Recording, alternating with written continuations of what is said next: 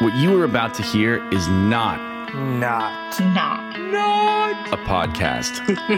this is a global conversation recorded live in real time with real people. Journalists. Business leaders. academics, politicians. I think the terms are deep state. Oh dear. Investors. Experts, diplomats. Citizens. coming together from around the world to share their views and ask our guests the questions. If you would like to join this conversation or hear our incredible library of past conversations, please visit our website, pm101.club, and join the fastest growing conscious community on the free internet. Thanks for being here. Enjoy the Enjoy. Enjoy. Enjoy the show. The show. The show. The show. The show. Hey everyone, welcome back to Politics and Media 101. I'm Jeff Browning, and if you listened to our first few episodes, then you know that over the last few months, my friend Justin Higgins and I and our friends have convened hundreds of conversations, sometimes more than once per day, with up to 30,000 live listeners and participants, where we hear directly from people who are in the news, in their own voices, in their own words, in long form, and where anyone who wants to can join to ask them a question, share their thoughts, or just listen. We're just now starting to release recorded portions of these conversations for the first time, and we are grateful to you for joining us. Today we're releasing a recorded portion of a conversation, interview, and audience Q&A we hosted with US Congressman Jim Himes and Ellen Nakashima, who's a national security reporter at the Washington Post. Ellen has won two Pulitzer Prizes, including one for her work exposing the truth of what happened in the 2016 election. And Congressman Himes is a member of the House who's respected on both sides of the aisle and who knows a lot about what's going on in the world today. We talked about some institutions that really cut right to the heart of America today, where we are and where we're going. Congress, the judiciary, the media. How should they all relate in a free society? How is the US different from authoritarian dictatorships around the world where all of that is much more fuzzy and much less accountable. Another issue we talked about was cybersecurity. The wall between the cyber world and the real world really starts to break down when you have cyber attacks on food, electricity, transportation, health, or election infrastructure. This wall especially starts to break down where you have conflict between states and where cyber attacks can mean people starve or freeze or face violence in the real world. We talked about how the international community is responding to this. What's the U.S. role in that? We also talked about what the U.S. is actively doing here at home, as well as around the world, to respond and defend ourselves, and where all of this is likely to go in the future. We had about 9,000 listeners in our live audience from all over the world, including some pretty serious cybersecurity experts who asked great questions, such as Katie Moussouris, a pioneer and global leader in the area of cyber vulnerability, and Dmitri, the co founder and former CTO of CrowdStrike. We hope you enjoy the conversation, and if you want to hear more like it, find out where to join us live, ask any of our upcoming guests a question, or share feedback with us, good or bad, please visit our website, pm101.club or pm101.live. They both work and will get you to the same place where you can find all of that and more. Without any further ado, let's roll the tape. Ellen, uh, we want to start with you. Can you give us a little bit of your background and why you were drawn to journalism?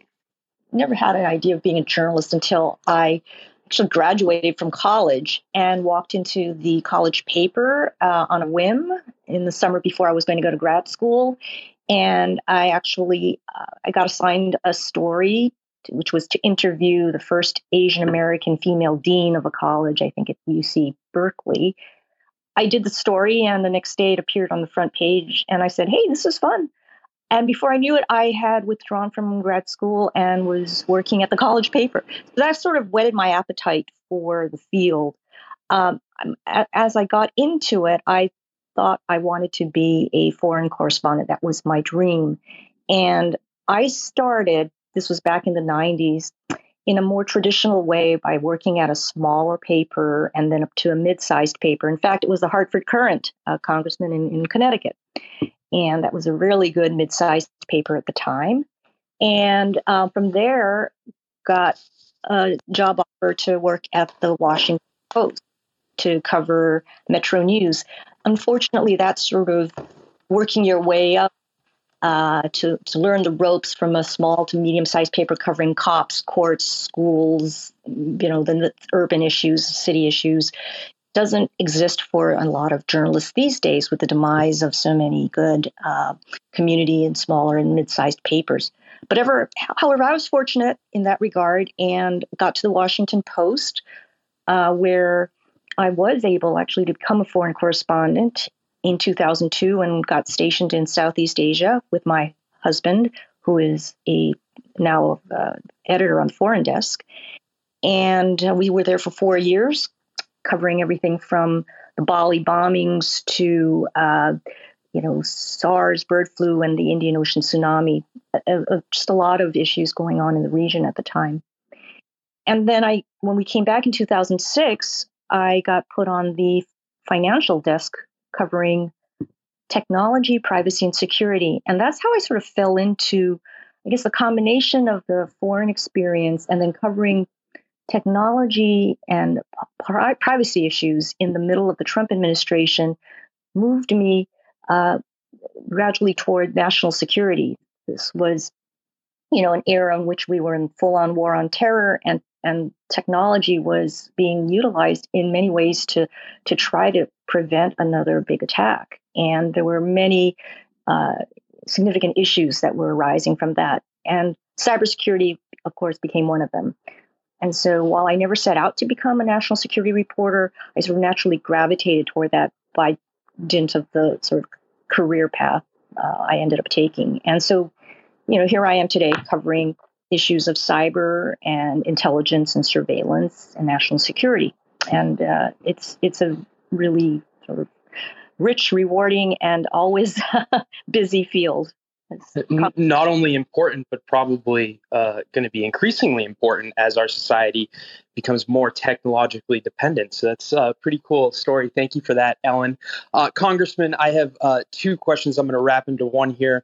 Um, can you kind of go through how you transitioned from the private sector, storied career there, into the public sector? Like why that was appealing to you? And then the second question that we love to ask all of our members of Congress that come on to this show uh, so that if you're from the US or if you're from somewhere else, you can get a feel for uh, the man or woman that we are talking to. Can you describe Connecticut's fourth district to us and why, in your estimation, it might be the best district in the United States?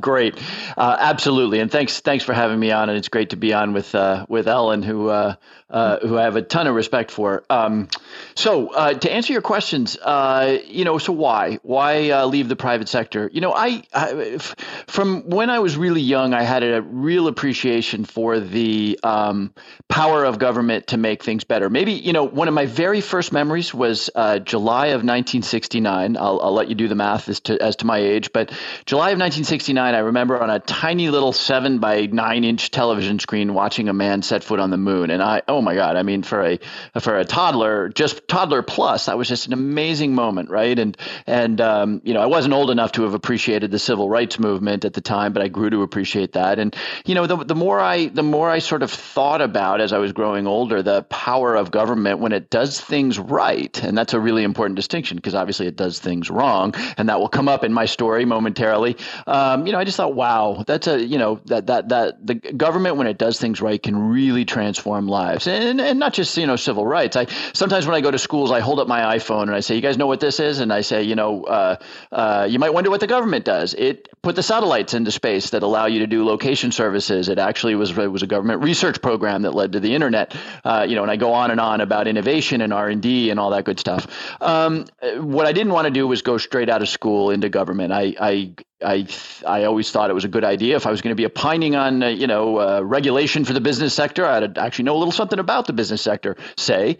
Um, and so I did spend um, I did spend about a dozen years uh, in business and a number of years in the nonprofit sector doing affordable housing.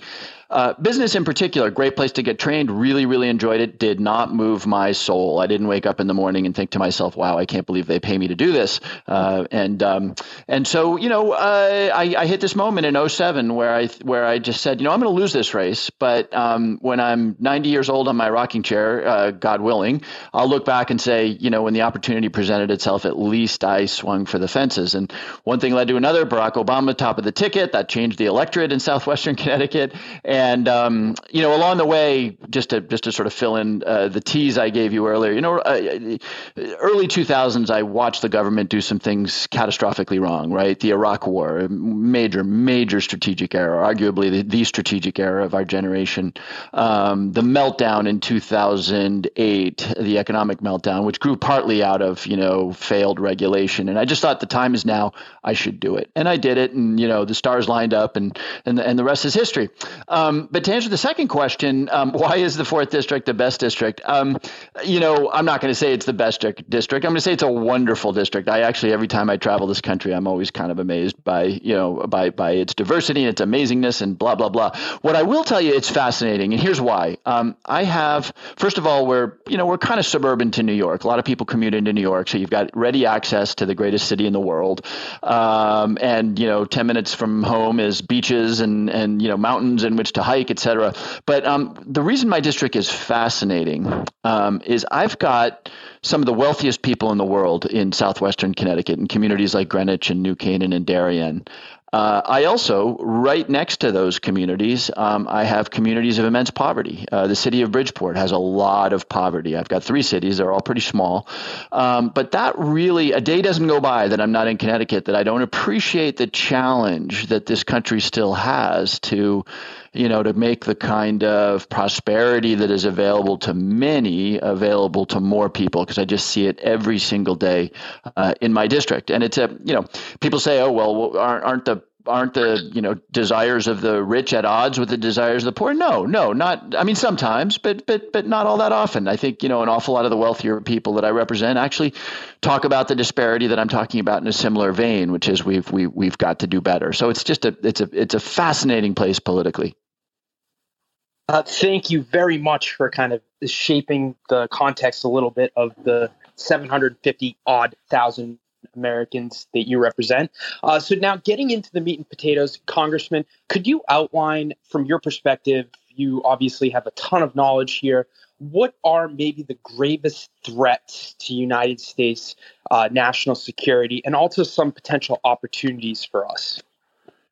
What what an interesting question. And and the reason i say it's an interesting question because if you asked me that question five years ago or even a year ago i would have given you a perfectly wrong answer and and what I mean by that is, um, you know, we are still living through a brutal pandemic um, uh, to which we lost hundreds of thousands of Americans. You know, globally, we're getting on towards four million people lost. And two years ago, I wouldn't have mentioned a pandemic, and yet now we've lost more Americans to COVID nineteen, I think, than we've lost in any of our wars. And Five years ago, if you uh, had asked me, I might not have said that our democracy would be stressed and put in peril not by the Russians, not by the Chinese, not by Al Qaeda, but by a right wing populist movement that, uh, goaded on by a United States president, actually attempted to, you know, an insurrection against the Congress of the United States, I, I would have looked at you like you were nuts. So, so I approach that question with a fair amount of humility these days because I would have gotten it exactly wrong. Uh, and that's, of course, one of the challenges of the field. Um, so let me give the conventional answer uh, because these, just because everything that I just said I think is true doesn't mean that it's also not true that we um, face very serious cyber threats. We see this every single day, and you know, by the grace of God, the worst that has happened so far has um, has largely been you know some gas lines associated with the Colonial Pipeline uh, attack, but it could really be much much worse. And of course, wrapped up in cyber uh, is the question of what is Russia doing. Uh, Russia is obviously a very malign and almost chaotic, almost uh, you know vandal type actor. Uh, Chinese are much much more targeted in the way they mess with our networks. And you know, you've got the rogues out there, um, as we as we ultimately saw uh, with the with the colonial uh, the colonial pipeline malware attack. So you'd have to put cyber uh, at the at the top of the list, and then sort of all the conventional stuff. Um, you know, obviously we still spend a ton of time and energy and money on counterterrorism because we never want to see a 9/11 again. Uh, you know, we we worry about uh, the, the the traditional rogues gallery, North North Korea, Iran, etc. One last thing I'll mention because it needs to be addressed in somewhat unconventional fashion. Of course, is um, the threat of being overtaken by the Chinese, and I and I really do mean overtaken. I don't mean that the Chinese are someday going to land, uh, you know, landing craft on New Jersey, but um, you know they are now innovating. Uh, they are now near peer, as they say in the business, with us on technological issues. And if we don't really monitor that closely, the technological advantage that we've enjoyed since World War II will go to the Chinese. And you know, I, I don't believe that we should think of the as the Chinese as nothing but enemies. I actually think you know that we have an awful lot of shared common interests with the Chinese, but we don't we don't want to be second or third place finishers in the technology uh, field when we're talking about things like artificial intelligence or hypersonic weapons or all of the things that you can sort of make yourself nervous about. So I have so many follow-ups on points two and three uh, that we could be here for days on end. But I, I wanted to ask you a follow-up before going to Ellen for a question. Uh, we had you mentioned the Colonial Pipeline hack with cybersecurity. We've had, in addition to that, in in short order, the JBS hack, which for people in the audience was uh, rogue actors, as the congressman mentioned with the Colonial Pipeline, hacking a meat production facility in the United States that represented a large portion of our meat production.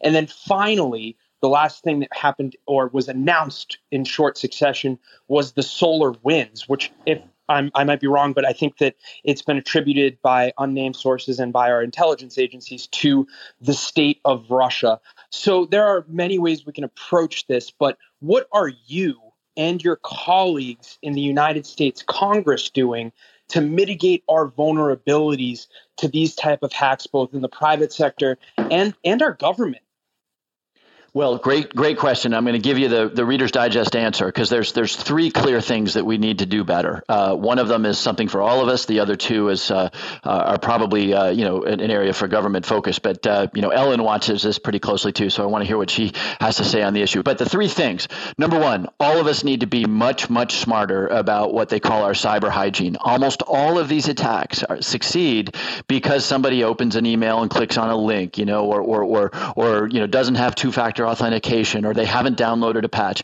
That stuff's not hard, folks, right? You know, it's really not hard. And if we all do that, if we all show good hybrid, cyber hygiene, this will go from being a huge problem to being a much more manageable problem. Okay, that we know that. Number two, this is really important. Um, uh, we need to do much more partnership between the private sector, who which is often the target of these things. I mean, yeah, of course they go after you know uh, CIA networks and all that good stuff too. But but you know we we it it blew my mind that when Colonial Pipelines was had shut down their their their pipeline, um, it still was not clear that they were talking to the three letter agencies who really have expertise in how to address these things: NSA, FBI, DHS, et cetera um, we need to say, guys, not not not a choice anymore. You know, when you get attacked in your your critical infrastructure, you go to the Department of Homeland Security, whoever, and you share, right? And that's that's sort of not optional anymore. And we're we're we're moving in that direction. And you know, there's things there's things you got to be careful about. You got to be careful about people's private information, absolutely. And then the third thing, and I feel really strongly about this, um,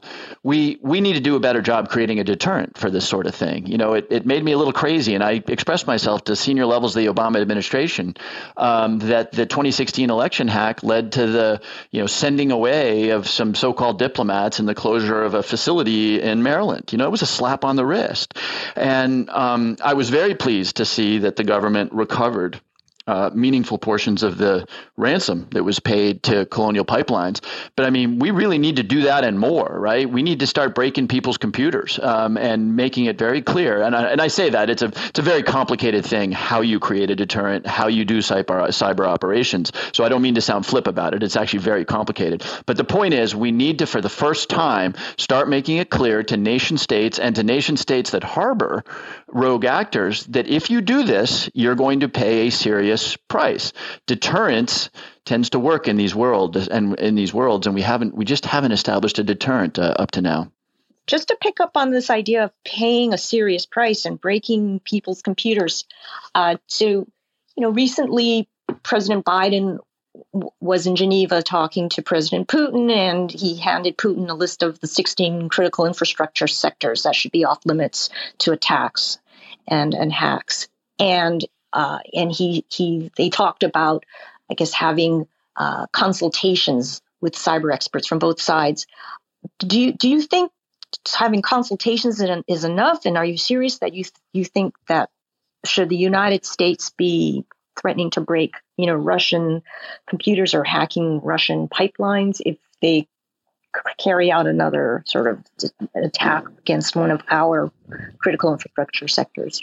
Yeah, great, great question, Ellen. And um, um, the answer, of course, is yes. And I probably should have mentioned that before I mentioned deterrence, right? You know, talking, talking, and establishing norms is really important. And and you saw, but I bet most of America didn't see that. Just um, recently, uh, the United Nations, I, I, love this name, the Group of Government Experts, the GGE or something like that, right. released a report in you know the usual nearly impenetrable UN speak. Um, mm-hmm. But it's important because a bunch of states, including China and Russia Russia and the United States and a bunch of other states got together and said, hey, generally speaking, we shouldn't attack each other's uh, uh, critical infrastructure. Um, and yes, I do think that you know Biden raising it with Putin, and, and I would hope he might, um, because you know it looks like the perpetrator of the Colonial Pipelines attack was resident in Russia, uh, would really push, would really push. So by all means, you know, and and um, I, I, I always sort of joke a little bit and say we need everybody's familiar with the Geneva Convention. We need an ENEVA Convention because if nothing else why why one of the many reasons that we actually didn't have a nuclear exchange with the Soviets and now the Russians was that we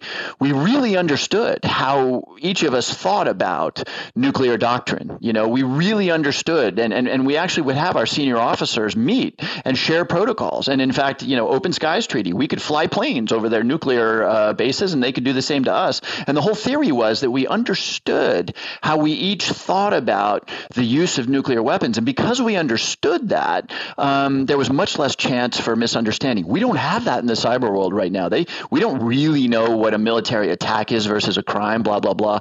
And that's why, Ellen, to answer your question in very long-winded fashion, those conversations where we sort of share how we're thinking about this stuff are really important to avoiding, you know, catastrophe through misunderstanding. Do you think that a threat of actually hacking in or breaking down someone's computer or, or having some actual impact or effect on their critical infrastructure is a is is a uh, you know wise? Is it is it uh, is it just? Is it something that would be you know pass muster in, in international law? And uh, would it be effective well, uh, great question. Um, there's no question that it's just, right? So, you know, the laws of war have a series of, of, of parameters, if you will, as you know, uh, humanity, proportionality, uh, that basically says when somebody attacks you, so long as you abide by these parameters, um, it is just. Um, the more the more challenging um, critique, and I know because I've had this fight with any number of senior uh, administration officials, is, hey, wait a minute, we're more wired than the Russians. We're certainly more wired than the Iranians, and we're way, way, way more wired than the North Koreans, right? I mean, pretty soon we're in a world where everything is networked. And if we go and start, let's let's just, I, I, I hate to be snarky about it, but just just for shorthand, let's just say if we go in and start hacking back and breaking computers or melting servers, they're going to do the same to us, and we're much more vulnerable. You know, in the in the parlance of the professionals, our attack surface is much larger, and they're right about that. But you know, when when a when when they shut down our fuel pipelines, I sort of said, "Oh, really? Okay, so you mean if they come after us, they might oh say shut down a fuel pipeline?" You know, and my point obviously was that you know let's get it out of the way. Let's make it very clear that this stuff will be expensive, and it doesn't need to be breaking stuff. Look, we we demonstrated as as you know as as has become current knowledge that we can take people's money. Uh, we took the ransom back, or a good chunk of the ransom back from uh, from uh, the uh, outfit that ran uh, the Colonial Pipelines Act. Let's do that. Let's and and again, I say this a little little tongue in cheek just to be understandable because, you know, this stuff is really complicated. But you know what? If a bunch of Putin's oligarch friends woke up and had a lot less Bitcoin than they had when they went to sleep, you know, they might the, the message might get through. In your estimation, is that uh, is that action, that recovering of the Bitcoin, uh, repeatable, scalable? Is it something that the FBI is, is likely to be able to do with other victims of ransomware attacks? Um, so you're asking a question that sort of gets at the tactics used and, and methods, right? So I got I got I got to not really answer that question except by saying that um, uh, it worked, uh, and it worked. I think partly as a as a as a function of some technological acumen um, that uh, that we have, uh, as well as like these like is always true in these situations, a couple of good breaks. So um, let's leave it there. But I'll right. just say it's it's not bad for the world to know um, that you know if you think that Bitcoin is a secure way to stow your ill-gotten gains, um, just remember what happened two weeks ago. What about taking action to regulate cryptocurrency or ensure that offshore exchanges that deal in Bitcoin and cryptocurrency enforce, you know, anti-money laundering rules that might take some of the anonymity out of these transactions? Do you have any thoughts on that? Is there something that the U.S. and maybe allies can do in coordination well, yes, and coordination is going to be key, right? Because, um, you know, first of all, good news. Uh, for the first time in a very long time, the Congress is actually sitting up and taking notice on this. And anybody who's ever watched a congressional hearing knows that my colleagues, um, there is some technological expertise, but let's just say it's not uh, evenly spread through the Congress. and uh, and um, you know, a lot of people are doing a lot of thinking, and we're having hearings and everything else. And so, um, so yes, we're, we're that doesn't mean we're by the way going to pass legislation anytime soon. That's a tall order for us, um, even in better times than we're in right now. But but people are coming to realize, and, and by the way, the, the cryptocurrency industry has some work to do here because people are coming to realize that crypto, some cryptocurrencies can offer uh, total anonymity. Um, and who needs anonymity out there, right? It's the terrorists, the drug dealers, and yes, the libertarians. I get it. It's not just it's not necessarily all bad actors, but you know, if you can move a lot of money around the world totally anonymously, that that circumvents our our ability to watch for uh, you know money laundering, for drug proceeds, for terrorist finance, and that scares the bejesus out of my colleagues. And the reason I say the industry has some work to do is because an awful lot of my colleagues kind of scratch their heads and say, "Wait a minute, tell me, tell me again what's good about this thing," because I see a right. potentially anonymous thing, what's the what's the good side of this? Because you know, sort of yeah. blinding us to bad behavior is probably not the best selling point. And so I think that what's going to happen is that you're going to see fairly aggressive proposals to, you know, maybe even prohibit totally uh, anonymous uh, uh, uh, uh, cryptocurrencies like Monero. Uh, you know, Bitcoin's a little more interesting, right? Because it's an open ledger technology. But yeah, that, that that conversation is very much underway, and it has to be international, right? Because I mean, this stuff travels over wires. You can say we're not going to do it in the U.S. Well, you know, how are you going to prevent you know folks from setting up cryptocurrencies in Switzerland or wherever? Yeah, because my understanding is that there are these know your customer rules that exist in in Europe as well as well as in the U.S. And for the most part, the government's enforcing there, but then there are still some states that don't have them, and these exchanges that operate in states that don't have such laws are often the ones that the the criminals can go to and sort of launder launder the, the proceeds. So it is going to take an international effort. Yeah, and, and and the magic here, of course, like in so many technologies, is to is to not quash the innovation. I mean, again, I'm, I'm still hungry for somebody to tell me exactly what, like, you know, how is the human race going to be much improved by the existence of cryptocurrency? I've never heard a really good answer to that question. But, you know, it is an innovation and we don't want to quash it, but obviously we want to regulate it in a way that doesn't turn it into just a vehicle for very bad people to do very bad things. So what about the role of sanctions, do you think, as, as a punishment and as a deterrent? Uh, you know, in this case, Okay, so we saw the United States impose some sanctions on um, on Russia over SolarWinds. Justin mentioned SolarWinds earlier. We want to talk to you about that, about whether that was uh, a, a sort of a wise and appropriate response. But first of all, do you think sanctions can be effective? Have they ever, you know, been shown to be effective in in modifying behavior here? And uh, Would you? Yeah, there's a problematic answer to that question because the answer is sort of right. I mean, you can hold up a couple of cases where sanctions probably achieved their their desired goals. I mean, most recently, of course, you know, really forcing the Iranians to the table to negotiate the nuclear deal, and arguably, you know, back in the in the ancient days when you and I were in school, uh, you know, I, it's probably fair to say that sanctions had a pretty significant impact in ending apartheid in South Africa because it was so. But if you think about those two examples, the reason they worked, there's a lot of reasons they worked, but the key reason is that the international community was totally united, right? And so if you have a united international community, which let's face it, you don't often have, right, they key. can work. But if you don't, you know, you're, you're going to have lots of cheating and it'll, you know, they're going to be, they're going to, you know, sanctions can be pretty ineffective, right? I mean, the North Koreans, it didn't stop the North Koreans from developing nuclear weaponry and it's not stopping the Russians from bad behavior. And so it's, a, it's sort of a problematic tool unless you have everybody everybody on board. Right, the sanctions, even with the Europeans, haven't proven to change Russia's behavior, whether it's with respect to, you know, using chemical weapons against opponents or or aggression in, in eastern Ukraine. So, what tool do you think would be most effective at actually changing uh, Russia and Putin's behavior with, say, you know, cyber attacks, malign cyber behavior? Yeah, well, I, I, I, hate, hate, to beat the dead horse, but um, mm-hmm. you know, Putin um, is a man who who sort of understands the language of force and retribution. You know, for him, international convention and negotiation is a tool towards the end of of uh, toward, towards his personal ends. And if it helps, that's great. And if it doesn't, he ignores it. So again, it takes me back to deterrence, right? Until yeah until you smack him in the nose hard enough, metaphorically speaking, he's going to keep sticking that nose where it shouldn't be. Um, and uh, you know, sadly, he, you know, okay, I suppose it's uncomfortable that he's under sanction over, and you know, taking Crimea and his activities in eastern Ukraine, but they're they're kind of sustainable. Um, and uh, so, I think, particularly in the cyber realm, you know, the next time the next time we see an attack that was either originated or tolerated, um, you know, we need to as, as they say down at the bar, kick some butt and take some names because uh, I think that's the only thing that's going to, at the end of the day, speak to him. Right.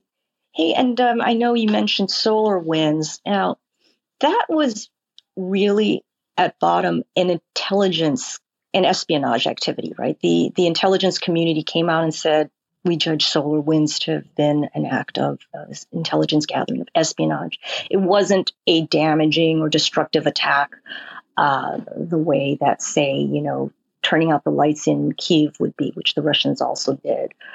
Uh, and, you know, intelligence and espionage is something that the United States, all countries do basically. So, was what was so bad about SolarWinds that it should uh, deserve, you know, such uh, such a, a strong response from the U.S. Do you think? Well, the I, I, mean the answer is kind of obvious right which is that intent is only part of it and i, mm-hmm. I think you described intent correctly it, this was not something that was designed to destroy equipment or or or, or erase software like we've seen right. in other attacks it was designed to get into software. Um, but but then you've got to you've got to talk about the effect, right? I mean, you know, there's that old saying we learned as kids: the road to hell is paved with good intentions, right? You know, as it was, it actually created billions and billions and billions of dollars of damage um, around the. Uh, uh, around the world, and and of course, you know the Russian intelligence agencies bear responsibility for that, just as we would. Uh, you know, there's there's often an analogy in the uh, in the kinetic realm, right? And if you're if you're going after a terrorist and and you uh, and you kill the terrorist, but you also kill 50 civilians, you're, you're responsible for that. And that's why we're very careful about how we take out terrorists when we do that. So intent is one thing. And, and, and you're right. You know, we're never going to give up our, the United States is never going to give up its uh, ability to do espionage, but we're still going to bear responsibility for what happens when when uh, when things go wrong uh, in the service in the service of that espionage, just as the the Russians. Or in other words, we're never we're never going to get the Russians to stop spying, but we can always call them out when we we see it happen, right? I mean, you don't right, right, and and and, and, and, and, yeah, name and name and shame, and and uh, again, we're never going to give up spying, and the Chinese, nobody's going to give up spying, um, but you still bear responsibility, and you know we've seen this in other in other situations. Um, you know, it's hard to control uh, software. You know, software that is specifically designed to get into other people's networks. If it gets out into the wild, um, it can wreak havoc, and well, uh, that's Yeah, I mean, in fact, by that measure, SolarWinds was actually more limited and targeted than a much more, I think, disruptive hack, which was the Chinese hack of Microsoft Exchange servers. Do you remember that one? Right. Uh, a few months ago. I mean, in that one, while it didn't hit U.S. agencies, it hit hundreds of thousands of targets companies, state and local governments, think tanks, universities around the country and around the world. And one could argue that was far more damaging, disruptive, expensive, and, sh- and it was directly attributed to the Chinese state. Shouldn't China maybe have been sanctioned for that one? Sure, sure. I mean, again, we. it's really important that there be accountability in this realm. I mean, you know, an awful lot of the interstate, uh, you know, uh, tensions um, happens away from people's living rooms, right? I mean, when we're when we're doing uncomfortable things with the Chinese Navy in the South China Sea, people people see it on on cable news. Uh, you know, even the well, uh, you know, a lot of this stuff is is is sort of abstract to people. But you know, when all of a sudden you can't get to work, or the pipeline shuts down, or the electricity network is threatened, that's that's very real for people, and that's why accountability. And, and by the way, we'll be subject to the same accountability if we let something out into the wild that shuts down, you know, Nigerian power networks. We'll we'll we'll need to help make uh, we'll we'll need to help clean up our mess. Ellen, this is for you, and then um, feel free to, to continue asking this question. Uh, you recently, sorry about that, somebody jumped on stage. You recently re- have done some reporting about what the Biden administration is doing at the international level with our allies and our friends and our brothers and sisters over in Europe. Biden administration is doing to address cyber as an issue, and whether you think those steps are in the right direction and maybe even going far enough. Yeah, I, I think I, I did that reporting uh, in response to the SolarWinds activity, which um, we, we just spoke about, and the administration, uh, you know, unveiled its its response to both SolarWinds as well as uh, the poisoning of Alexei Navalny and um, and some other, you know, malign Russian actions as, as sort of a basket of, of bad behavior. And in general, the Biden administration is is really putting a heavy emphasis on working with allies, especially you know in Europe, uh, Five Eyes, uh, Canada, Britain, Australia, New Zealand, and the U.S.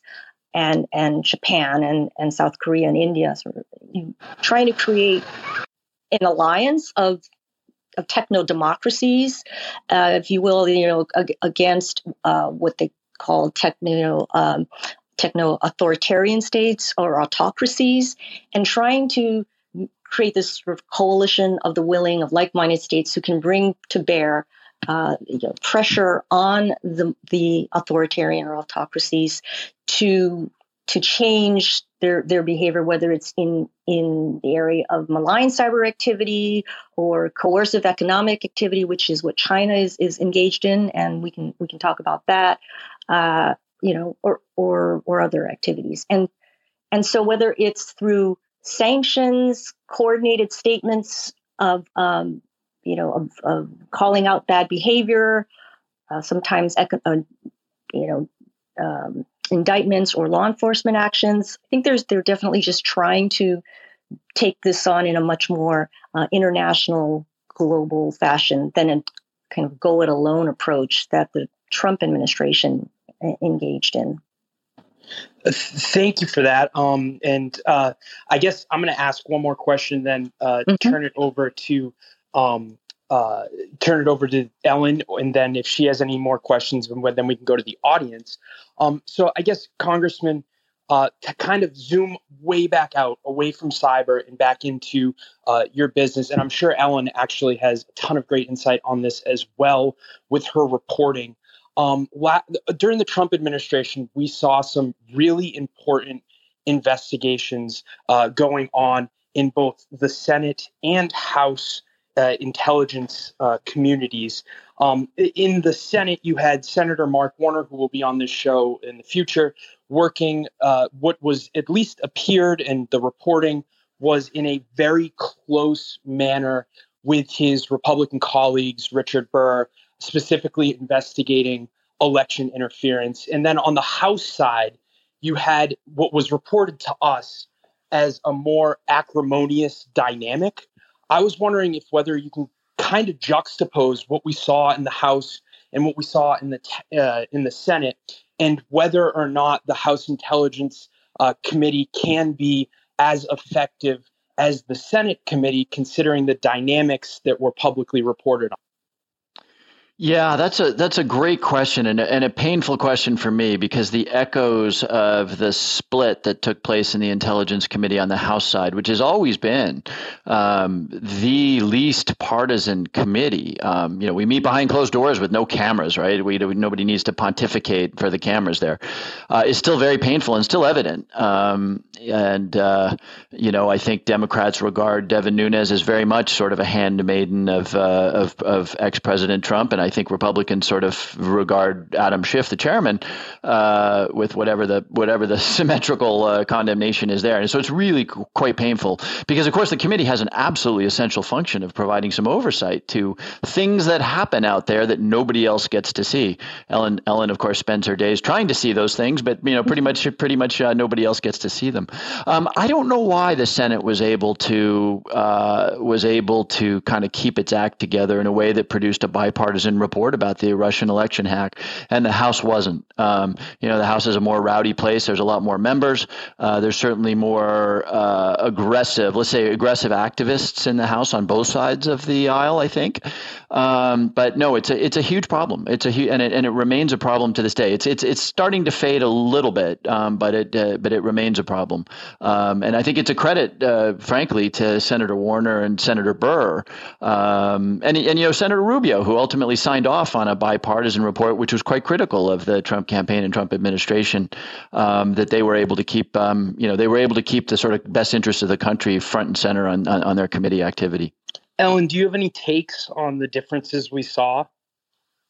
I think it boils down largely to personalities. Uh, you know, in in uh, uh, Devin Nunes, as Congressman pointed out, you had someone who was much more sort of nakedly partisan and political, um, and uh, and, and on, on, on, the Senate side, the the personalities were were less so. And I mean, if you just contrast uh, the chair and vice and ranking on the House side, going back, uh, you know, a decade, even though you had a, a, Republican and Democrat, they as largely checked their parties at the door when they went into the committee to do their business their party labels. And so, yeah, I think Devin Nunes was was just much more of a political actor, and as a result, I think uh, Chairman Schiff uh, felt compelled to sort of, you know, become more outspoken, and thus also, you know, was painted as a as a, a, a very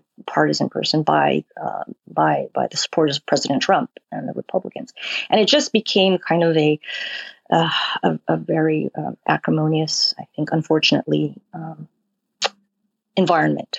So, it, and just to add some context, I have nothing but respect for the House. I was at LA uh, in the House, and then I did some consulting for CISA at DHS. And for everybody in the audience, you may look at the House and you may say it's always all partisan, but for some context, the Intelligence Committee, I don't want to say never, but it's rarely partisan. It's normally, you know, getting down to brass tacks, doing the business, putting the country first. And um, we saw a little bit of a breakdown there. But um, Ellen, I did want to, you're the two time Pulitzer yeah. winner. I want to see if you had any questions for uh, Jim or if we should go to the audience. Well, I wanted to just follow up on this. This is a great segue into something I know uh, the congressman cares deeply about, uh, because generally national security, foreign policy, intelligence issues are are nonpartisan. Issues.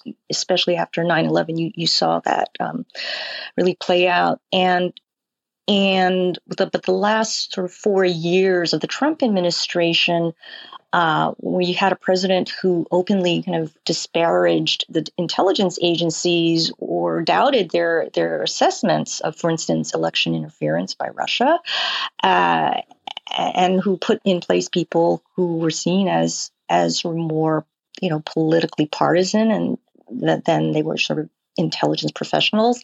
Um, with that you know, it took a toll, I think, on the intelligence community. And, you know, morale was down and a number of people left or took leaves of absence. Congressman, what, what do you think? Has has the change first in administration made a difference? And do you think, you know, how do you ensure that politics plays no role in the profession of intelligence? Yeah, yeah, critical, critical question. Um, I mean, anybody who watches Donald Trump for 30 seconds um, very quickly comes to understand that that facts that that are uncomfortable to him, um, that don't fit his narrative, that don't make him feel powerful, uh, are facts to be denied and ignored. Um, anything which damages his his own sort of mental standing as this strong, uh, maybe he wouldn't use the word, but autocratic leader um, is to be dismissed. And you know that was evident from moment one when shortly after his election um, he went to the cia and stood in front of you know what is the most sacred wall at the CIA where the stars for those CIA officers that we've lost over the generations are put. And he and he talked about he talked about his big election win and talked politics. It was sort of clear what this president wanted. And as good as the people are inside the intelligence community, and by the way, they were not all good, right? What Rick Grenell did at the ODNI at the uh, offset when he was acting director of national intelligence, if it's not a crime, it should be. Uh, he was a was and always is a partisan hack who who uh, you know it's very clear he uh, he um, stopped the flow of intelligence that was inconvenient to the president. But my point is that institutions eventually are you know they do they do move in the direction that their leaders want them to move, and so we're still in the process, I think, of uh, of being sure um, that the intelligence community gets back to a world where you know analysts aren't afraid to uh, to say things that uh, that might be at odds with the with the president's policy or that might be at odds with their own political leanings. Because when you start to say that intelligence can be used for political purposes, you know it's the wild west. Who uh, where does it stop? And so we do have a lot of work to do. The current leadership team, I think, you know, they don't get better than Bill Burns. Bill Burns is a is he's a saint, right, at CIA, and uh, Avril Haines at, the, at DNI. Uh, these are very, very careful uh, people. But and by the way, this isn't just the IC, right? This is the Justice Department. As we sit here and talk, I'm looking at a headline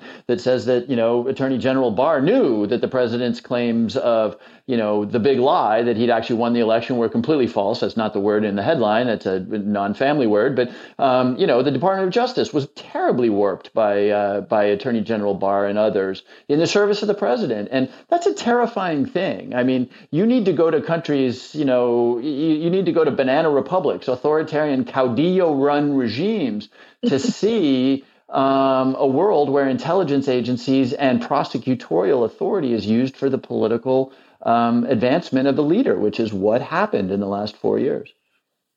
I do have to get your opinion on the reports from the New York Times because we are talking about uh, gross violations in the name of partisanship of the DOJ requesting records from your colleagues on the committee and the staff members. Uh, how do you feel about that?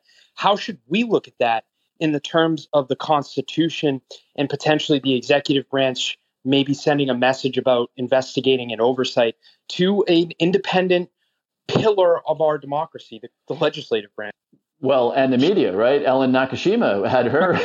she can she can give you a firsthand account, but um, so, so there's a there's a quick and clear answer to this, um, which is that it's yet another example of um, of trying to bully institutions that did not line up for Donald Trump, that would not, you know, tell lies for him, that would that would that would push against him. That's the definition, by the way, the United States Congress. We're a check and a balance on the power of the president. Most people who have taken fourth grade civics know that. Um, and of course, the media is exactly the same thing. The work that Ellen does. Um, uh, is is terribly important to keeping the government in in line. And and so so here's the way I think about it. You know, you can say, well, what if terribly important secrets made their way into the press? Wouldn't we need to go after whoever spilled those secrets? Well, yes, yes, we would. And in fact, the press, generally speaking, and Ellen can speak to this. You know, if if a senior government official goes to the Washington Post or the New York Times and says, if you run this story um, people will die or there will be huge damage to our national security, they will often take the decision to postpone its release or whatever. They'll negotiate the, the, the information. But, but unless this is a case unless this is you know my colleagues who apparently had their their cell phone records and text records the metadata taken with a member of congress unless you're pretty sure that that member of congress has $100 million in his trunk that he got from the russians for turning over our nuclear codes. And i'm obviously giving you a cartoonish example here. Don't do it. Don't do it because there's just way too much scope unless it is plainly criminal uh, hands off both the media and the congress because those are critical institutions to keeping our country from becoming the kind of autocracy that donald trump would have liked to it to have become. And I'm, i know i'm picking on donald trump. It's not just donald trump. These, are, these have been critical institutions for 240 years of our history to prevent us from drifting into into totalitarianism. And ellen to you uh, i know that the obama administration also was guilty of going after journalist records. Uh, but could you give us your take uh, on the question with the congressman? Because you, again, are the fourth estate here. Another, if not uh, uh finalized in our Constitution, uh, you are through free speech. If not a fourth branch of government, you're vitally important. What did you feel, and how do you view it uh, through the lens of the Constitution when your records are? Right. Well, it, it is tremendously disturbing. It uh, feels like a violation. I will have to I say this is not the first time my records were uh, were sought. Back in the Bush administration, in fact, George W. Bush, uh, when I was overseas in in Jakarta, uh, it turned out there was a leak investigation to a story I had written, um, and unbeknownst to me, uh, the the Justice Department had obtained my phone records, metadata, not the actual content of the phone calls, but the who called who for how long information, the called met- metadata. Uh, and we, I, we, we were only informed of that several years later when the Justice Department Inspector General was doing an investigation of the FBI's use of exigent letters, which are not even subpoenas. They're basically just you know d- demand to a phone company that we are doing investigation uh, into you know and we, we want these phone records. This is a leak investigation and we want these records. And they turn them over. So that was the first shot across the bow. That was a shock. And we got an apology from the then uh, general counsel of the fbi to our executive editor. And then subsequently, when the Obama administration took office, they launched more leak investigations than all prior administrations combined, right? So it's not just you know the Republicans or Democrats; it's it's both parties. But I think what the congressman pointed out is these investigations that started in the, in the Trump administration seem to have much more of a you know more of a political tinge to them, um, where some of these were questionable cases, maybe of, of trying to find out um, you know, who who leaked to, to to a newspaper. And one st- a case, I think it was the New York Times story. It looked like maybe they were trying to see if uh, if Jim Comey, you know, then FBI director, had had talked to the New York Times. I mean, that is a far cry from, say, you know, an investigation into. Uh, you know, a national security leak involving a terrorist case or uh, or North Korean nukes, but it's never. I I think as a policy, what what I'm hearing out of the current attorney general that they are not going to seek journalists' records now. This is going to be their policy. They will no longer go after journalists' records. Is is the right one? Is a good one, because in fact, the, press, the media are a crucial pillar of democracy. It, it's you know we are the the journalists who try to help keep the American public informed as best we can about what's going on in the institutions of power, whether it's it's the executive branch, Congress, the courts, the intelligence community, or or in, in private sector, and to hold people to account, right? To to unveil abuses and hold people account to account. And it is not a perfect. Uh, we're not perfect at it, but it is, I think, a crucial service to to the public and a healthy functioning democracy.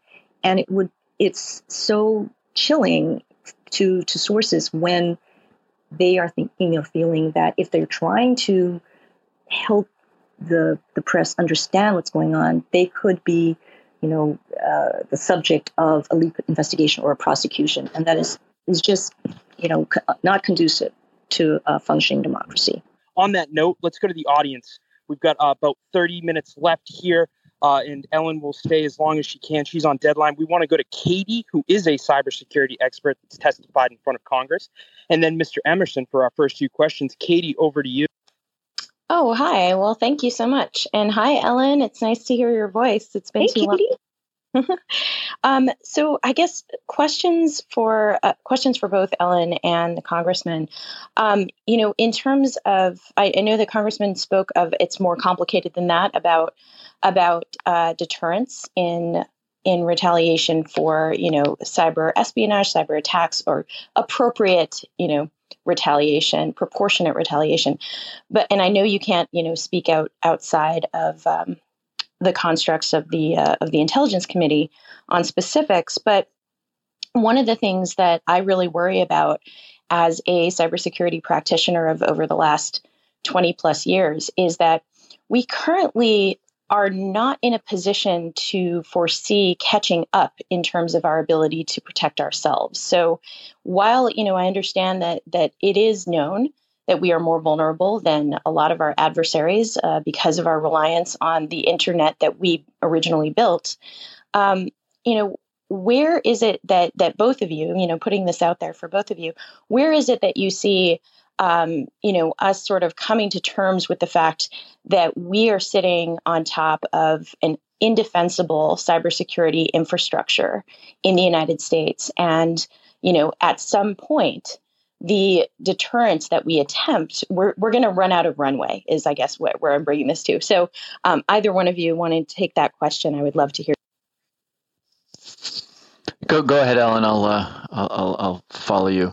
Oh, well, I I think that you know it's it's amazing how far in a way uh, the, the country has has come in the last 10 years where cybersecurity was obscure you know on mainstream at a mainstream level 10 years ago. And it certainly wasn't something that CEOs and C-suite were uh, were thinking about. Cyber insurance really was barely there. Uh, and today, there's just so much more awareness, for better and for worse, right, of the threats out there, of the of the need to as as uh, the congressman said, just do basic cyber hygiene, right? To to keep patching, doing your updates. People are more cyber literate. I remember when I first started writing about these stories, I could not use. I was banned from using the word cyber in the in the lead in the first paragraph until you know my editors would say you have to explain what cyber means, right?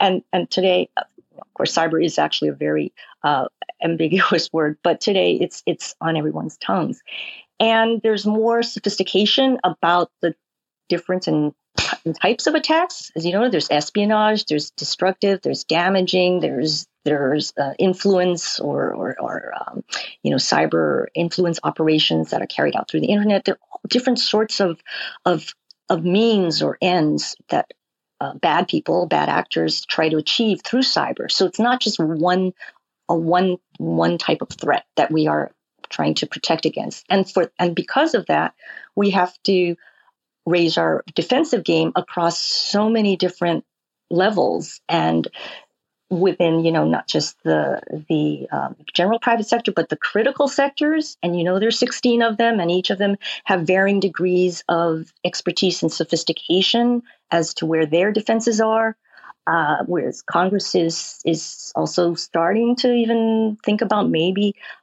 you know regulation.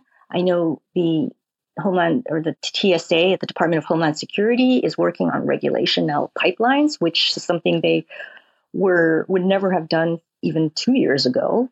Uh, regulations like a bad word, but I think it's it's time to start thinking about that. And there's enough experience in certain sectors, like the bulk power, electric sector, in how to go about doing regulation that it can be done perhaps in a way that's not counterproductive, that doesn't uh, you know damage or depress innovation that allows for companies to to continue to evolve and use the the newest and best uh, tools.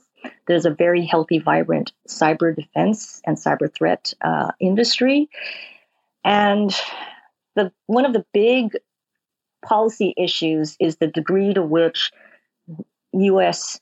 Uh, intelligence agencies and, and military agencies should be involved in defending the private sector, especially critical infrastructure uh, infrastructure sectors against foreign cyber threats. Um, you know, because we have such uh, uh, a long and uh, healthy, I guess, uh, tradition of wanting to uh, ensure separation between the intelligence agencies, the military, and the domestic sectors. we don't want to have, you know, the U.S. government spying on on private private companies and whatnot. Uh, there is, you know, there are challenges to just say allowing NSA to to sit on people's networks. Um, if you did that, it would probably make, you know, maybe uh, cyber defense easier, but it would make a lot of people very nervous about uh, privacy and civil liberties. So I think that's one of the uh, areas that is a challenge. But you you keep hearing people raise that issue about how the U.S. government, the federal government, needs to be able to see what's going on inside the private sector a lot more than it can do so now. And that's because so much of the attack surface, more than 80, 85% of, of the critical infrastructure is in the hands of private companies. So I'll stop there. Yeah, and all I would add, I think that was a very good comprehensive answer. I would just add maybe something about how we how we think about this challenge. Um, first of all, it's not a problem to be solved, right? I mean, these are by definition these are human engineered things, and if a human can engineer something, they can they can uh, ultimately get into it.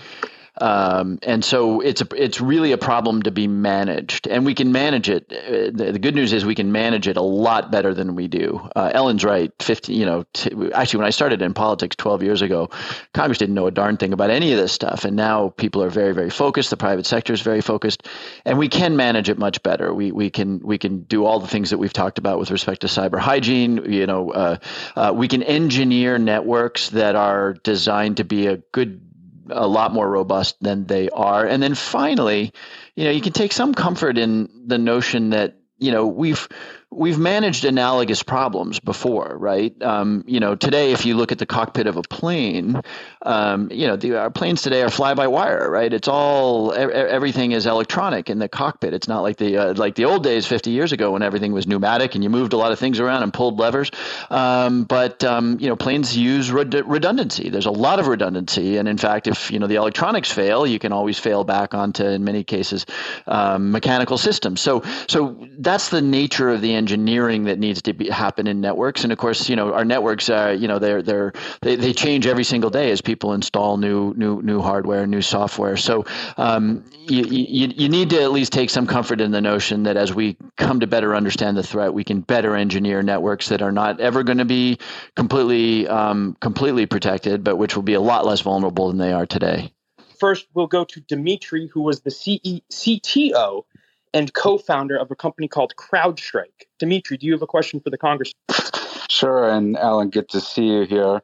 Uh, Congressman, uh, two, two-part question. One is, what do you see as a prospect for passing some critical legislation this year, like mandatory breach reporting, given the disclosures we have seen on SolarWinds and other issues, and companies have just not been forthcoming on disclosing that they've been victimized and unless they can show that personal identifiable information was stolen, there's not really um, domestic uh, regulation at the state level that would force them to disclose. So, so that's number one. And then number two is organizational question. Uh, Congress passed last year in the NDAA uh, this new, new new position, National Cyber Director, located in the White House, although not on the National Security Council, sort of as a one throat to choke, as, as some of your colleagues have described it. But um, at the same time, we already have a lot of people that are in charge of cybersecurity in the government. We obviously now have Anne Neuberger, who's Deputy National Security Advisor for Cyber, that's running things at the White House already. We have the CISA director, we have the director and, and of NSA and Cyber Command, Command and director of FBI, all of whom have variety of different roles in cyber. So, are we just creating more bureaucracy and adding people to to uh, to this uh, issue versus uh, creating a one throat to choke type of accountability? Thank you. Yeah, yeah, great, great, great questions, and I'm I'm sort of uh, uh, uh, humble about answering them for somebody who, who who was critical at a place like CrowdStrike. Um, but uh, let me let me take a whack at it. Um, uh, number one, are we going to? Your question was, are we going to pass legislation? Um, uh, the answer to that is yes. I can't I can't tell you whether it'll be this year. There's an awful lot on the plate uh, this year with infrastructure and uh, um, budget and debt ceiling and you name it. Um, so I don't know that it'll be this year, but I, I, I, will tell you that the weather has changed pretty dramatically on this. I went through the um, uh, the CISA Act. That was I think it was 2015, and it just took forever, and it was negotiated and negotiated. And the CISA uh, the the um, I believe it was Computer Information Security Act. It set up this mechanism for the private sector to go to the Department of Homeland Security, and they were they were given some protections uh, in in case they inadvertently passed on personally identifiable information. That was a that was quite a slog, um, and so these issues are are challenging. But you know, I, I do think that the weather changed on things like mandatory reporting. I wasn't the only one in the Congress said, "You've got to be kidding me. We don't even know." Uh, you know the nature of this attack. We haven't seen the malware, and by the way, we don't know uh, whether a ransom was uh, was was paid. I mean, many of us read about this in the in the in the press, and so yes, I think there is a uh, there is a new urgency, uh, and I would imagine that sometime in the next uh, in the next year or so, we will probably pass legislation um, expanding on the size of the act of twenty. I believe it was 2015. Um, you know, then you get into much more complicated areas, privacy, right, which is adjacent to what we're talking about here, that's a that's going to be a, a, bigger slog because there's just you know people very adamant on both sides of that issue.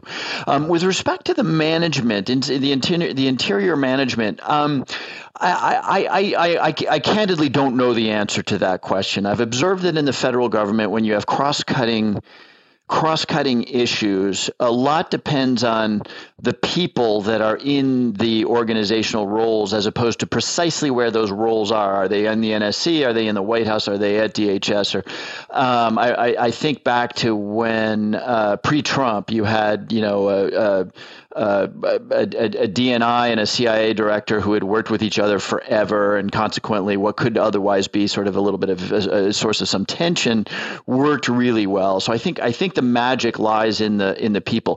One comment I would make, and again, I'm on a little bit thin ice here because I haven't actually gone in and sort of done a deep dive in probably two or three years. But one one thing that the federal government needs to get better is making sure that good cybersecurity practices and updated hardware and updated software permeate throughout the departments and the agencies. When I last sort of did a deep dive on this two or three years ago, you know, the Department of Agriculture, the Department of Treasury, they all had their, you know, the secretaries were captain of the ship and their authority was, uh, you know, unbreachable. And they all had a chief technology officer whose authority was unbreachable. And there, there struck me as very, very little communication between Treasury and, and Agriculture and other, and OPM, for example, which is a little crazy, right? Because it turns out that these departments and agencies actually, in some cases, share hardware. And so it does strike me that somebody who has a DNI like perspective, Director of National Intelligence, who can look across 17 agencies in the case of the DNI and say, hey, you know, what we learned over here at NSA really needs to get, you know, shared over here at, uh, you know, the Treasury uh, intelligence operation. So, um, that that's a that's a long-winded way of saying I'm not really sure if the answer is right, but I do know that we still in this area of cybersecurity and, and generally speaking, IT need to do much a much better job uh, uh, uh, sharing best practices across the agencies and the departments of the federal government. I want to go to my friend here, uh, John Soss, who was a Chas, sorry, who was an intern for Ted Cruz actually on the Hill. Do you have a question? And then after John, we will go to Neely for maybe more business angle. Oh, Justin, if you were looking for someone that wasn't going to do the business angle, you went to the wrong person here. Um, but uh, Co- Congressman, thank you for the time. Uh, I, a lot of interesting stuff happening this week. What with the kind of closing of the EU foreign policy summit, um, we got the the, the Putin Xi meeting this week. Um, but the thing that's actually drawn my attention is the Eagle Act kind of going through the House uh, at the moment. Um, that includes the the Uyghur Forced Labor Prevention Act. Um, that would, for those who are for the audience's sake, it, it, would kind of require companies to prove out the supply chain didn't include forced labor. And my question to you is kind of uh, twofold. The first is, um, well, I'd love to get your thoughts as to whether or not this is going to clear the House, since I think the Senate version has already gone through. Um, but more importantly, you know, how difficult is it being on the intelligence community to effectively communicate with sort of your uh, compatriots, both in Europe and uh, elsewhere abroad, to ensure that a lot of these sanctions and rules that are being implemented by the U.S. actually have the kind of teeth that's necessary. Can you kind of walk us through your engagement with them on the uh, sort of across the pond? Yeah, great, great, great question. Great question. And um, uh, you know, in terms of the sort of congressional efforts around uh, really calling out and naming and shaming the Chinese with respect to their atrocious activities with the Uyghurs, um, I, I, do imagine we're going to continue to make progress there. Um, there's not a lot of dissent uh, inside the Congress about the need to really highlight the awful things that are happening um, that the Chinese are engineering in in in um, uh, in that region. Um, and so, yes, I you know I I, I haven't actually reviewed the specific language, so there there may be things that are problematic.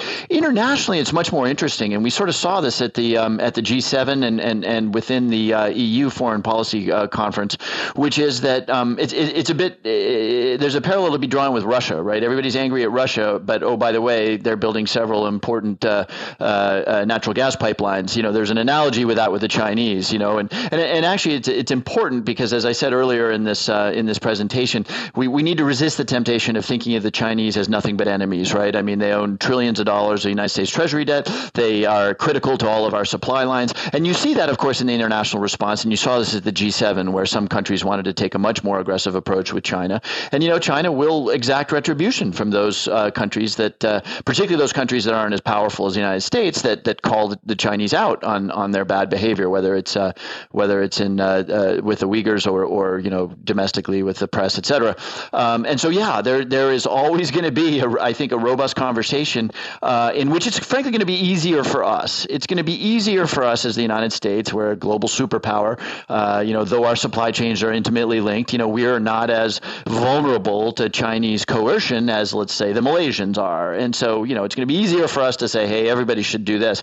But, you know, I remember Madeleine Albright at one point as she was talking about uh, how we had to think about the Chinese. She said, it's the very, defi- very definition of statecraft, right? We've, we've, we've, we've got to remember our values. We've got to be intelligently coercive where where we have to be and we have to work really hard to build these international coalitions because you know obviously if the Chinese see the world as divided and something like the way they treat the Uyghurs they'll they'll they'll see that as a as a as as reason enough to keep doing it Thank you for that. I think Christine uh, is actually involved in cross border investment. She's a Taiwanese American. Christine, did you have a question that might be related? Yeah, Congressman Himes, thank you. So, my follow up to that would be how do you balance um, it? Ago to facilitate private sector investments from China, students, tourism, things that are adding to our economy here. And, um, you know, I follow uh, you know, U.S. China kind of triangle on a government level very closely. But there is concern with being able to differentiate as a country with this kind of increased um, anti China sentiment that I feel between the actions of the CCP government and being able to continue having our states benefit economically from the trade. So I just kind of wanted to get your thoughts on how you're balancing that.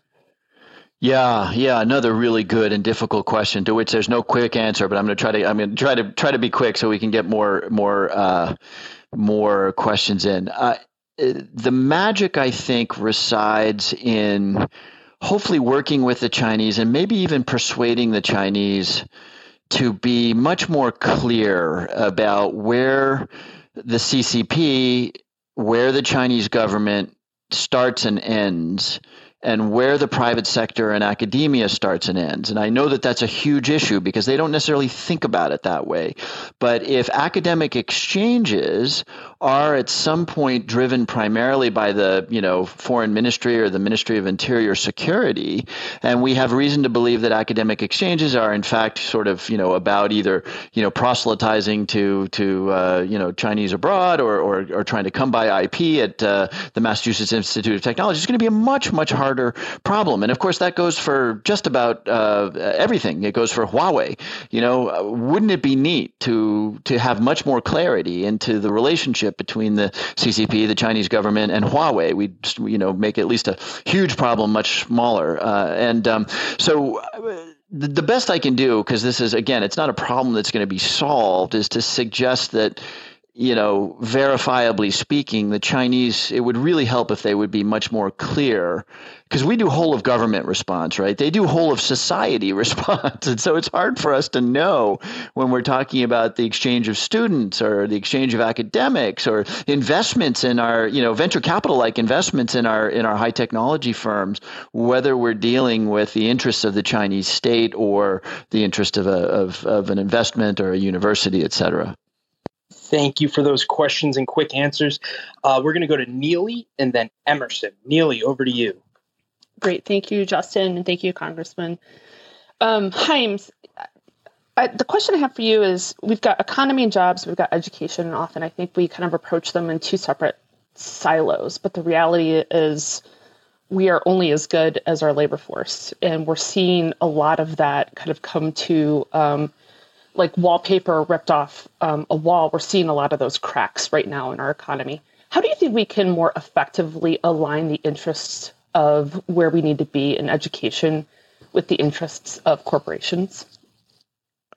Wow, great, great question. Uh, okay, I have to do it disservice by trying to be relatively quick about it, but but you put your finger on it. I, I, I wouldn't use the word corporations. Corporations are just one legal entity that employ humans, right? Small businesses do, academia does, blah blah blah. So the the uh, the way I'd rephrase your question is to say, how can we finally innovate enough into our educational sector, which has been famously resistant to innovation, so that it is producing people who can take the jobs of today and tomorrow quickly and in real time because that's not what we have today right? We're still stuck in the world. I you i certainly have a piece of paper that i got whatever it was 30 years ago you know that said i graduated from a college. And you know i've done a little bit of sort of continuing education along the way. But the idea that you get a piece of paper and boom you're done is nuts in the modern world. So what does that mean in the, in an effort to be uh, to, to to to be brief here? Um, we we really need to rethink um, education into something more akin to lifelong learning, you know, because it's not just the guys who used to work down at the plant on the industrial lathes anymore whose skills need updating constantly, right? It's everybody. It's accounting, it's software developers, it's more white collar. So we really need to migrate into a world where education is truly a lifelong endeavor. And that opens up some pretty interesting possibilities, right? We all just went through a year where we saw, you know, our kids, students, you know, learning, doing distance learning, right? And we learned some things that work and some things that didn't work work. But my, my, my point is that we really need innovation in the sector. Four years. Why is what's magic about four years? Absolutely nothing, right? There's plenty of people who can be really well trained and can be great civically minded American citizens, maybe with two years, maybe with three years, maybe with seven years. And so I, I wish we had another hour to devote to this, but until we really rethink and innovate and disrupt, yes, disrupt um, our system of education, we're going to be right where we are today, where we have a lot of jobs uh, that are going begging, and we have a lot of people who don't have the you know have the skills to take those jobs. I wish uh, that during the hearings, more members of Congress, like Congressman Jim here, uh, got the the headlines because uh, he's pretty damn good at answering these complex questions very quickly. Uh, we will go on that note to Emerson. Over to you, sir. Hi there. Um, hi, Katie. Long time no hear. Um, quick question for uh, the Congressman. Um, there's obviously a conflict between having the defensive mission and the offensive mission inside both inside the National Security Agency. Has there been any thought given to splitting those missions out? Um, because it has been painfully clear over the last um, years that the offensive mission consistently wins in those internal debates. Uh, over to you. Yeah, yeah. Um, so I would tell you that um, I would tell you that the division is now fairly bright lined. Um, you know, the NSA is not generally speaking, an offensive agency charged with operations. That is Cyber Command's realm. Now, the interesting thing, of course, is that they live in the same building. Um, and what makes it a bit challenging, of course, is that, you know, the skills involved in exploiting extremely well protected networks, these are, these are not things you buy down at the local 7 Eleven. There are a very limited number of people who actually have that deep expertise. So, yes, there does tend to be, and this may be why it's good to have them in the same building, there does tend to be a lot of people sitting next to each other in front of screens when this sort of thing happens. But but more and more there is a uh, there is a an increasingly bright line between uh, those two operations, um, and then you then I think you're referring to a conflict that is just plain hard, and we're never going to solve it. We're never going to come up with an algorithm that solves it, and that is that is when we find a vulnerability in some piece of software. What do we do? Do we let the world know about it so it's a safer world, or do we keep it secret so that we can actually uh, employ that or, or, take advantage of that exploit against whoever it is we want to take? That um, is a really hard problem without a clear answer. Um, there was there have been cases, of course, in the last uh, couple of years where the NSA has very very publicly uh, gone out there and said we found this vulnerability, but uh, that will not necessarily be the decision in each case, and that's just again, I'm I'm not sure there's any organizational structure or anything else that solves that problem for us because it's uh, it's always going to be profoundly competing uh, uh, demands on what happens when we find a when we find a vulnerability in some piece of software. So we're going to go to Rebecca and then uh, his constituent Erica for the last two questions here. Rebecca, over to you. Thank you, Justin. Um, thank you, Congressman. It's so great to have you here. I, I, wonder what your thoughts are on how we protect voting rights. It feels to me that there this is a crisis facing our country and that voting rights are under attack. And I, I wonder what you believe is the right course of action to return this issue to bipartisanship. Yeah, great, great question, Rebecca. I mean, look, the the the the, the Republican Party has realized uh, they looked at what happened in Georgia, where we elected a black man and a Jewish man senator, uh, and both Democrats, and they they they drew the the fairly clear conclusion that when you have very very substantial uh, numbers of people voting, uh, they don't tend to do well. And now, you know, some some some Republican will offer the rebuttal to that in a future thing. But that so what do they do? They they manufacture this notion because there's just not a shred of evidence that there is lots of potential or real voter fraud out there, and therefore we're going to do all these crazy things like trim back on the you know various mechanisms that were opened up to make it easier for people to vote in COVID. Then they do some outrageous things like taking away sort of authority from uh, you know nonpartisan secretaries of state or nonpartisan entities and handing them to legislature. I mean, it, look, we, we we all know what's happening here, but your question was what do we do about it? Uh, number one, we have to fight it legislatively everywhere that it happens, and we're not always going to win because uh, there's lots of states where uh, Democrats don't really have a say. Uh, number two, the Department of Justice needs to do what it announced yesterday, which is that they're going to go after Georgia. They're going to sue. They're going to try to show that Georgia is deliberately trying to disenfranchise voters of color here. Uh, we are going to rely on the courts a lot. The courts, actually, in the last 10 years or so, the courts have done a lot of work turning back um, state laws that are pretty clearly designed to disenfranchise Americans. But that's not going to be that's not going to be uh, adequate to the incredible campaign of disenfranchisement that the Republicans are running around the country. Um, you know, we're going to need to we're going to need to ultimately, when Democrats have more of a say in some of these state legislatures, reverse legislation, and then finally, and this is this is this touches close to home for me. You know, we have a say too, and by we I mean people who believe that Americans should vote, and I don't just mean Democrats.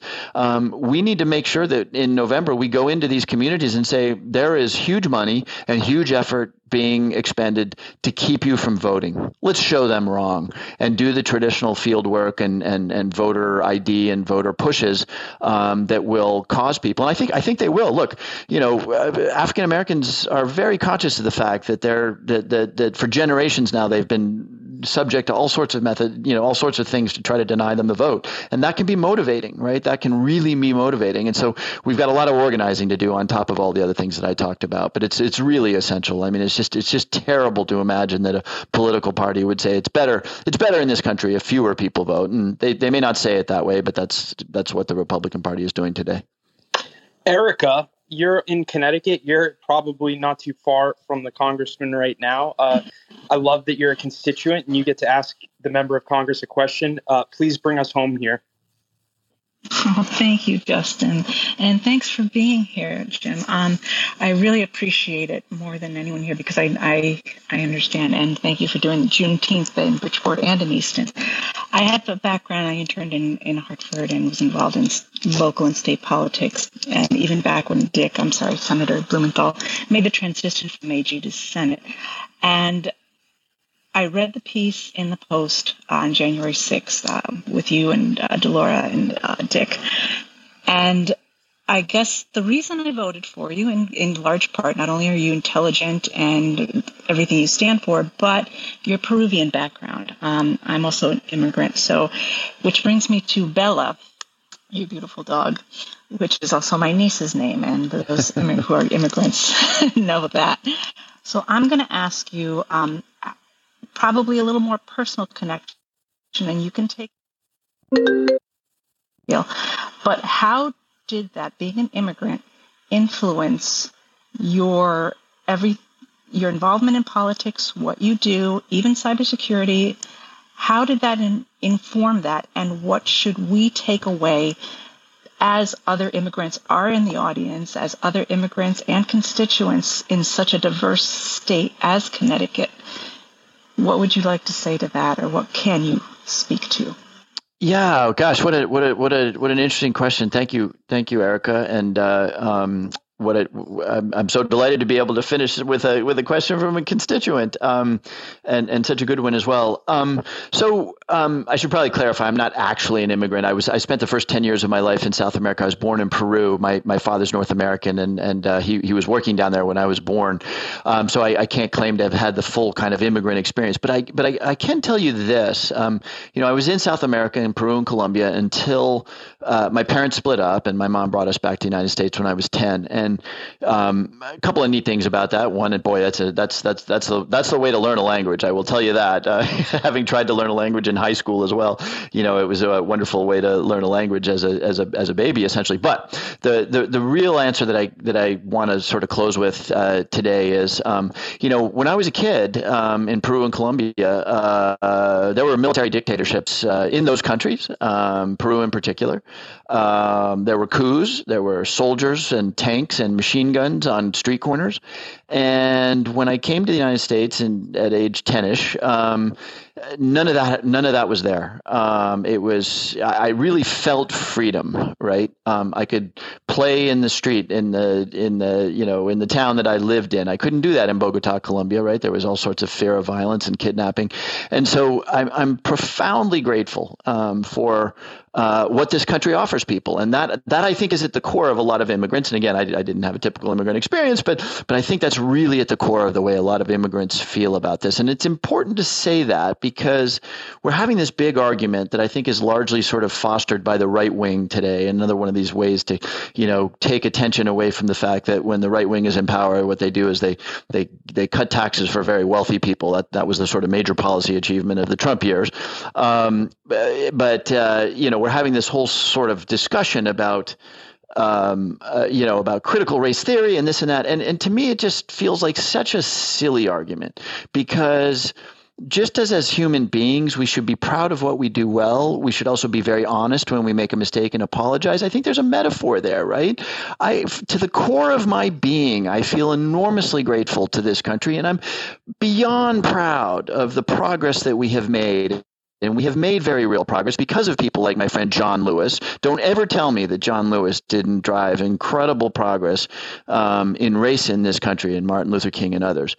And and all caps A N D, we have a long way to go. Uh, and we should be able to acknowledge that we have in the past um, gotten it wrong from time to time um, you know, for every winning of the Cold War and the freeing of an awful lot of, you know, the globe from Soviet oppression, there is a Korematsu where the United States decided to take American citizens of Japanese descent and jail them, profoundly contrary to our Constitution. There is Jim Crow. You know, we'd be so much better country if we thought of our country the way we think, I hope the way we think of ourselves, which is let's be enormously proud of our achievements and of what we strive to do, as we recognize that there are things in our history that are appalling that we should be we should struggle with, if for no other reason than history does tend to repeat itself, and we should be conscious of that, um, and um, and apologize for those things that, that you know we should we should all feel badly about what was done to Japanese American uh, citizens in World War II. We should all feel badly about the generations of of you know murderous racial prejudice that we still see echoes of today. So I just wish we could have that conversation conversation rather than this silly conversation of, you know, are we a country we should be proud of or are we a country that is, you know, irredeemably rooted in racism? Both both of those points of view are just completely inconsistent with the reality of this country and it cheapens us as citizens to to to, to not acknowledge the full